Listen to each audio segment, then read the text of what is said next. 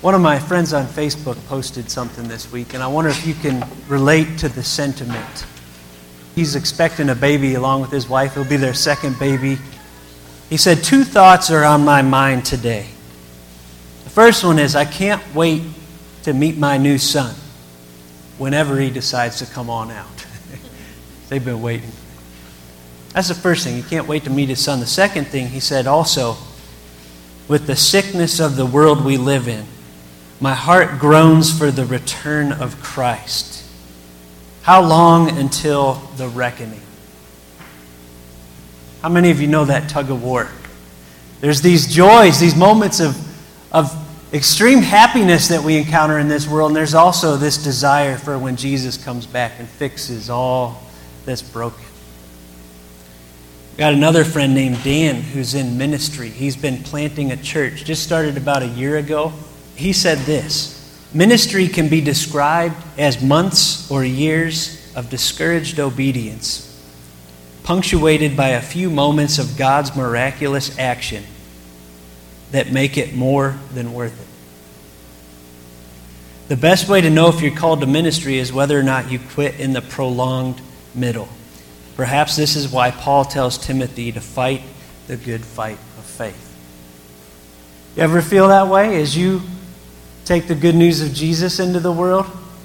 Sometimes there's long stretches where you're planting the seeds and you're not seeing what you'd like to see. And then there's that moment where, where someone receives, someone is set free from an addiction, someone is, is propelled into a whole new chapter in their life, and you say, Yeah, it was worth the wait. But it's this tug of war, isn't it?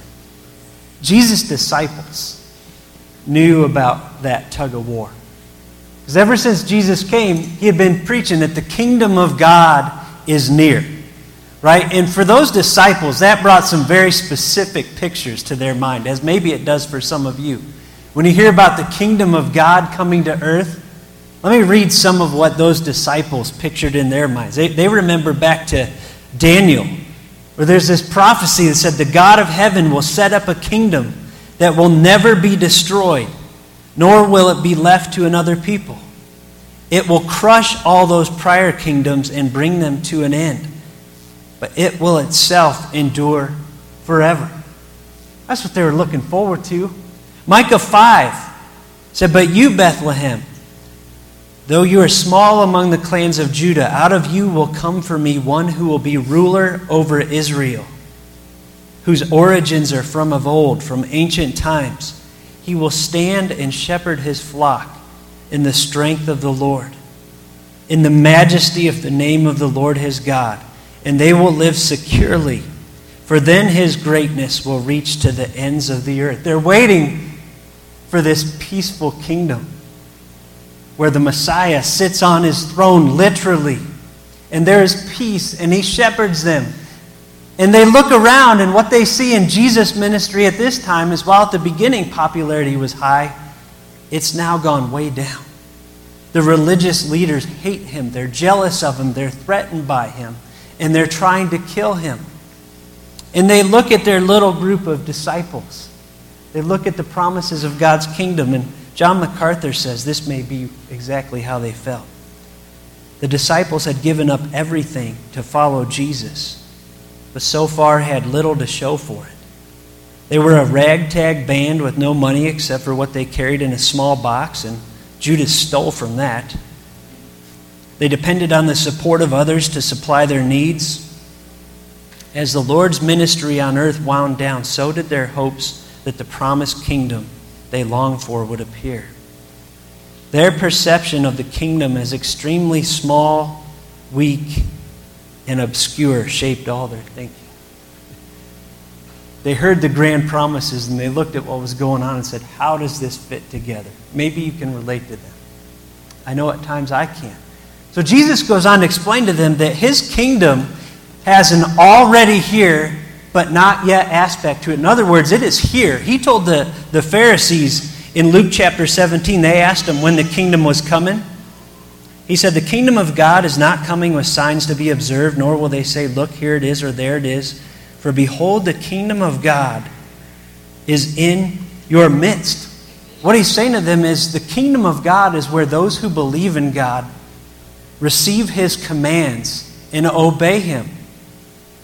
The kingdom of God is here when we do what we were put here to do to trust him and follow him. That's the already aspect of it. But the not yet aspect that they were looking for, the, the full completion of the kingdom is coming. But you guys are like the disciples, you're like me. All these facts can rattle around, but until we get a story put on them, if you're like me, it all seems sort of vague. So Jesus knows that, thankfully. He tells two short stories to give his disciples hope about the kingdom. And I think if we take them in this morning, they'll give you and I hope about the kingdom of God as well. So if you have your Bibles, turn to Luke chapter 13, and we'll start reading. Verse 18. Jesus asked, What is the kingdom of God like? What shall I compare it to? It is like a mustard seed, which a man took and planted in his garden. It grew and became a tree, and the birds perched in its branches. Now, every time I come across the mustard seed, I think about my dad. I don't know if you guys have anyone like this in your life. Every time he sends a card, whether it's a happy birthday card, a Christmas card, he literally tapes a mustard seed in there. And he puts one of the verses about a mustard seed, faith of a mustard seed. The kingdom is like a mustard seed. So this is always fresh in our minds at our house. You've probably seen a mustard seed. Just in case you haven't, here's a picture. In other gospels where Jesus tells his story, it has him sharing that this is the smallest of the seeds. It is the smallest of the, the common garden seeds. Yet, if you look at the next picture, check this out. That's a, a mustard plant grown to 10 or, or 15 feet tall. So obviously, we know part of what Jesus is getting at is hey, disciples, I know it's small right now. Hey, church next door, I know you don't always see the fruit of what you're doing. I know it seems small and maybe feels insignificant sometimes, but guess what? My kingdom grows. It's inevitable, it will grow to its complete form. How many of you know the song Shake It Off?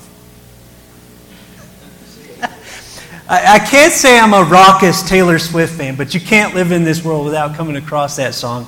You know, she speaks about some things that are inevitable in that song, right? What's she say? Player's gonna play, play, play, play, play.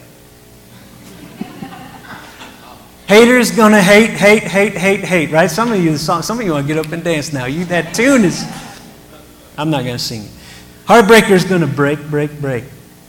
Faker's going to fake, fake, fake. She's saying people who are this way are going to do these things. It's inevitable. And I think some of what Jesus is saying here is seeds going to grow, grow, grow, grow. Grow. It's inevitable. His kingdom will grow. And it will grow to its complete form. That's a promise from Jesus to hold on to when we don't see it. It's interesting that he chooses a shrub like this, right? I mean, of all the pictures he could have told his disciples, there actually was a place in the Old Testament where God's kingdom was referred to as a cedar. I mean, cedar, like, wow, a tall cedar in the forest, you think, that's majestic, man. That is awesome. Let's take a picture of that. Nobody takes pictures of shrubs. Nobody's like, whoa, look at that bush.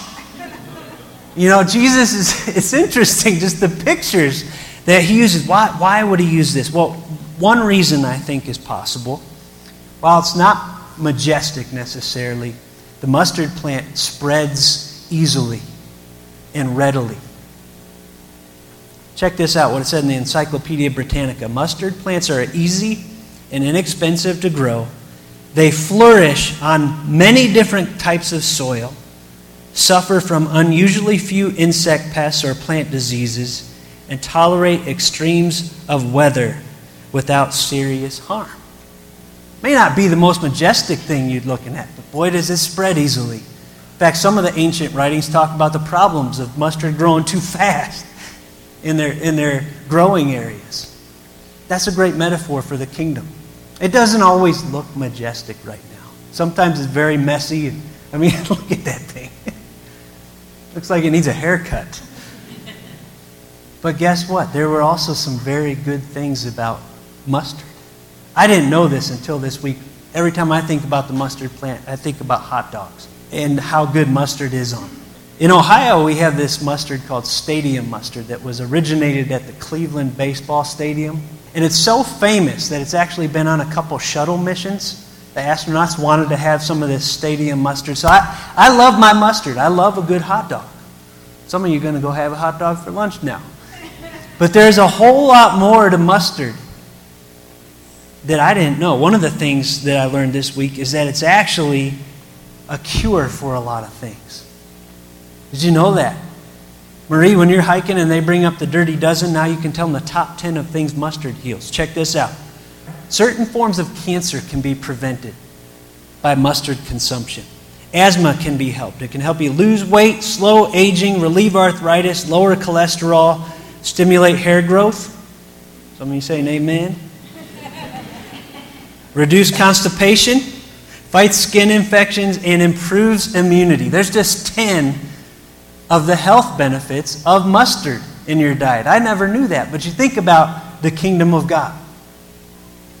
As we bring God's will to earth, as we not only lead others to Jesus Christ and salvation, but bring His peace and His joy and His wholeness into people's life, does it not have a, a curing effect in our world? One commentator said this Christianity has opposed social evils.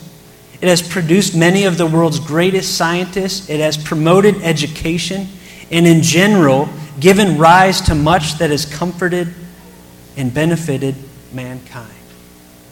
You look back in history, we have left a mark. And many times that mark is a mark of healing. Let's go back to our verse.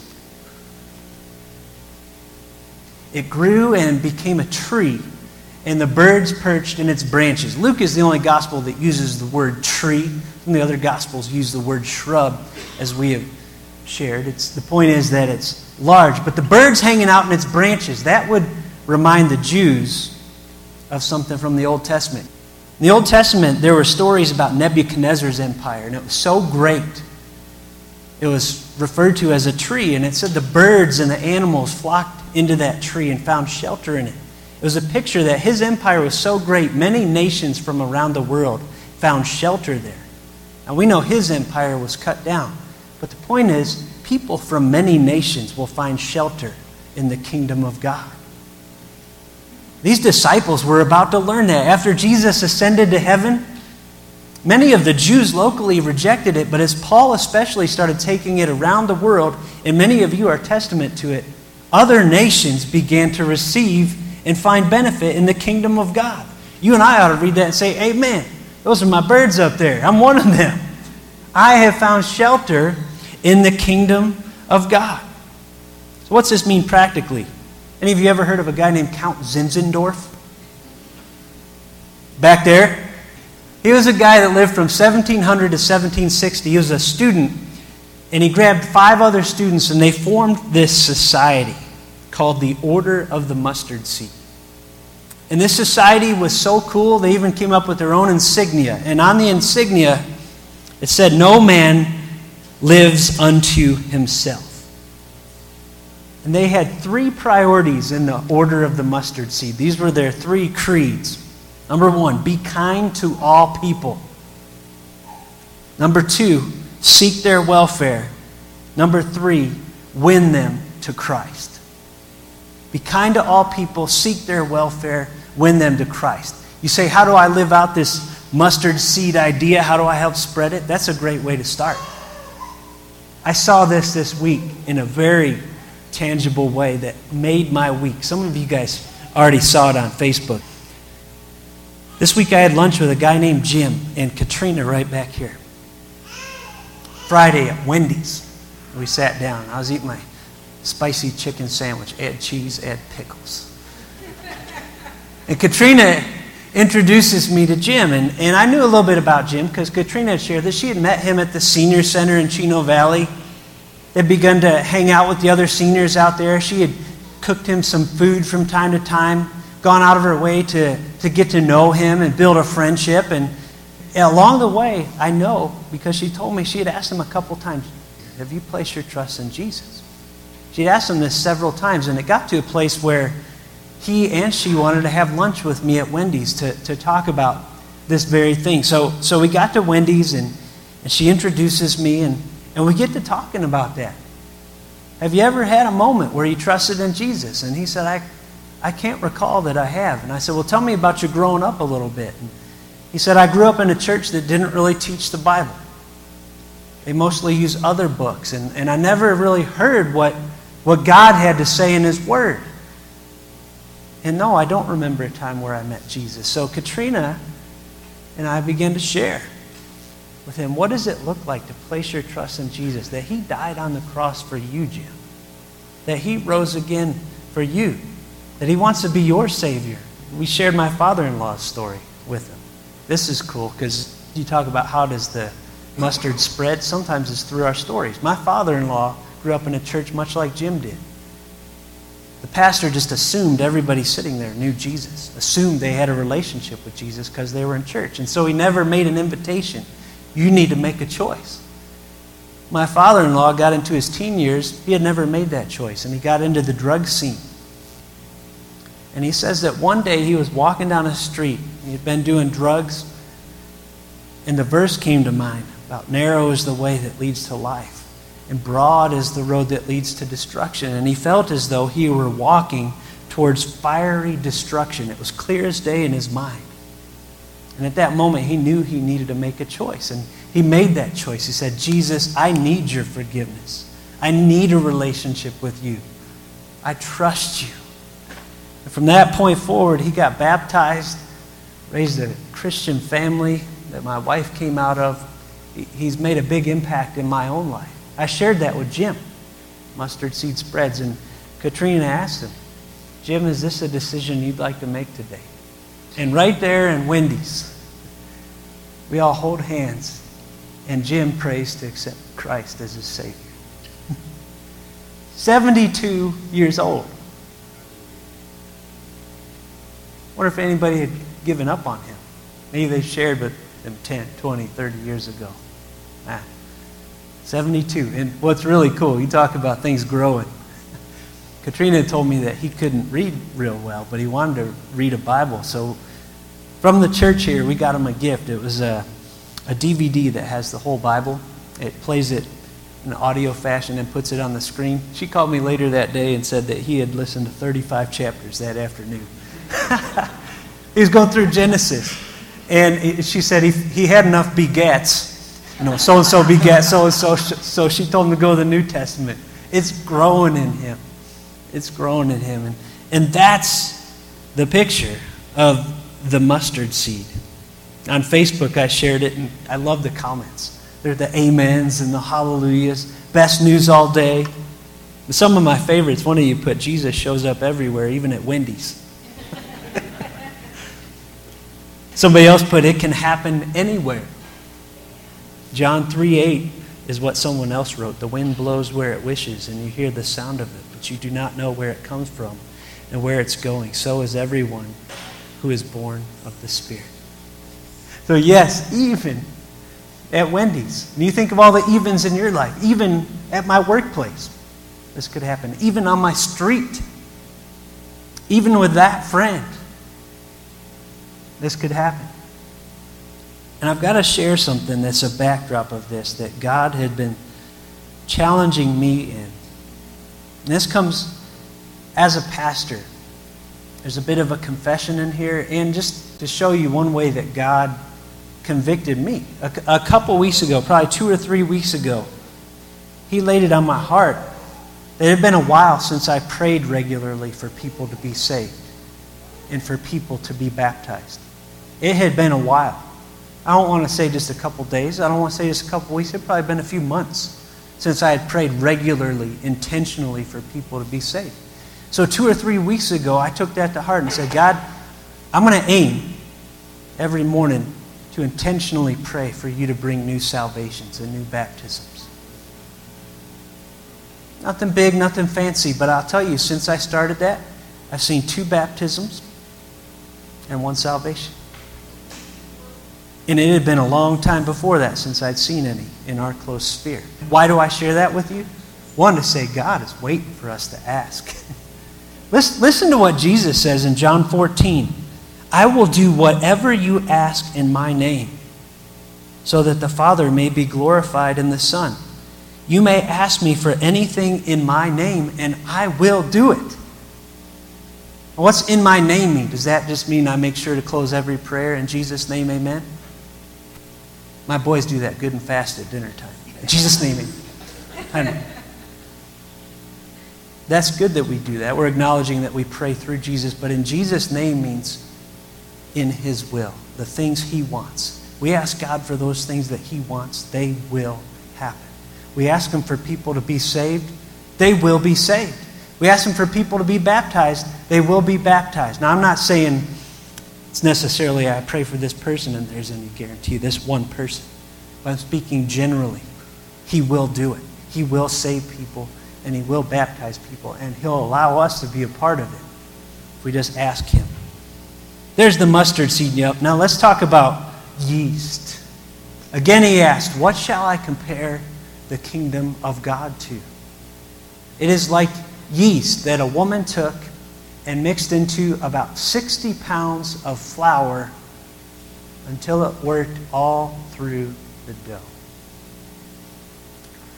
Now, I got to tell you, I've read this passage many times, and it never struck me before how much flour they're talking about. Any of you ever mixed up 60 pounds of flour? Larry has. Larry feeds the homeless. That's going to tie in later. That's beautiful. I'm glad you raised your hand. 60 pounds of flour. So, right off the get go, we, we realize we're dealing with an amount of bread when this is cooked that's going to be way more than this one woman could ever use for herself or her family. It's going to bless many people, right? I also learned that historically in Galilee at this time, not everybody had their own little oven in their house. There were often community ovens where people baked not only for themselves but for others in the village. That's most likely what Jesus had in mind as he told this story. This woman mixing yeast into 60 pounds of flour that's going to bless a whole lot more than just her.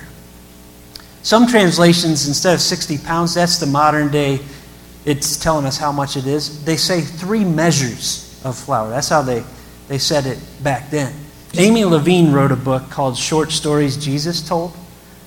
And she, she writes it from a Jewish perspective. And she said when they heard three measures, if they knew their Old Testament, they would think of three specific places where that exact amount was brought up. You know where they were?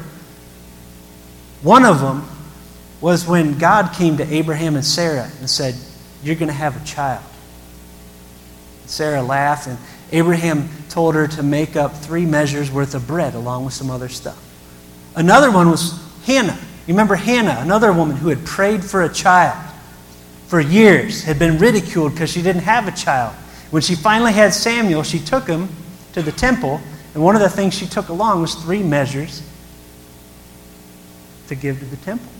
Gideon, small little Gideon from one of the smallest tribes in Israel, scared and afraid, God comes to him and says, You're going to lead my country to freedom against the enemy. And Gideon said, Me? One of the tests that Gideon did is he put three measures of food out there for the, the angel that had told him it was burned up by God. All of these stories, what do you see in common? Hopelessness from human speaking, right? Nothing. Abraham and Sarah had been promised a great nation and they hadn't had a child. You talk about feeling hopeless. Hannah mocked and ridiculed because she wasn't able to have a child. Gideon afraid because he was so insignificant in his mind.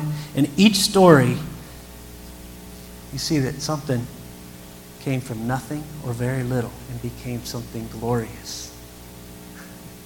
Abraham and Sarah had a child that started a nation that would bless the world. Hannah had Samuel, who became the leader of his nation as a prophet.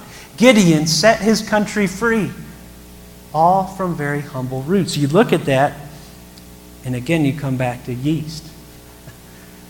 You look at yeast, and actually, what this was was actually like a sourdough starter. If you've ever made a starter, it looks kind of like this when you do Amish friendship bread.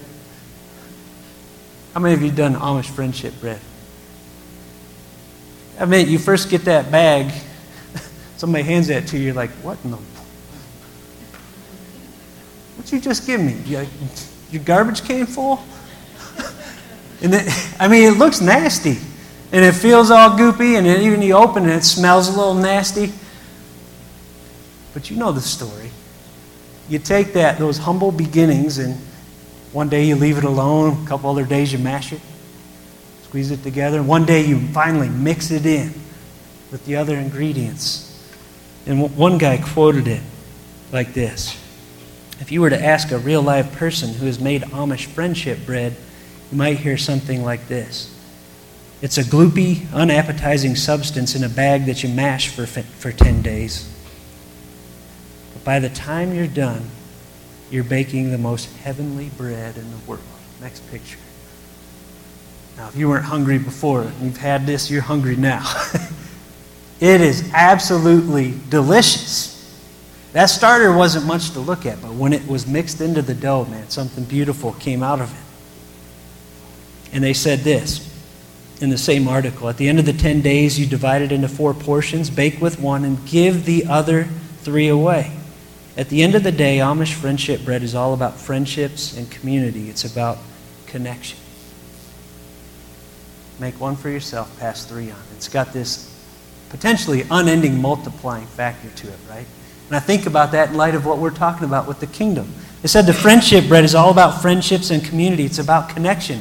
What's the kingdom about? It's about connection with God, restoration of a relationship that's been broken by sin connection with others as we unite in, in worship of Him, and as we bring others into the kingdom and build that relationship with them. Genesis 12:3, God told Abraham, "All peoples on earth will be blessed through you." We carry that torch today. Jesus came from his bloodline. We follow him. We follow in his footsteps of taking that blessing to the world. Now, something interesting that word mixed it's like a yeast that a woman took and mixed into about 60 pounds of flour. The actual sense of the Greek word is hidden. The Greek word was encrypto, like encryption, you know, like a, a hidden meaning in a code. It would better say that a woman took and hid into about 60 pounds of flour.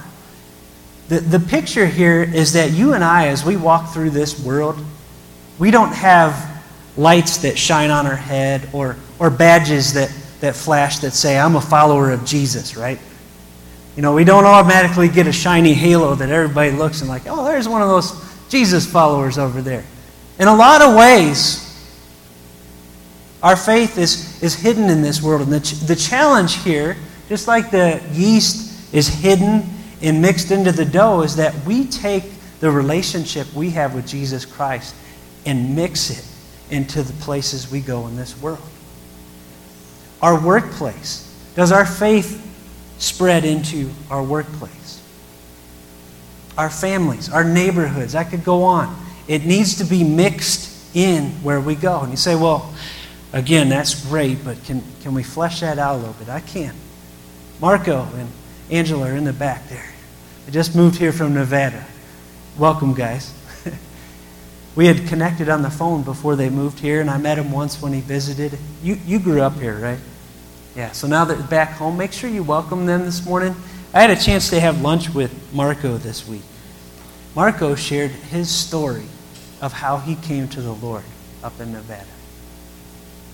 And it struck me that his story reflects this, the, the way we need to be mixed into the world what an impact it can have. Listen to this said, I was working for the Boys and Girls Club of America. My coworker's name was Scott Hesh. When I began working with him, I automatically knew that something was different about him in a good way. He was kind and generous and very punctual. He was the type of guy that you could rely on for anything. On top of all that, he always brought a certain joy to work that I was drawn to. The type of joy that made you wonder What's with this guy? So one day, after a couple of months of pondering this question, I finally asked him, Where do you get all this joy and happiness from? He invited me to a Bible study. So I asked him if he was religious. He said no, and invited me once more to the Bible study.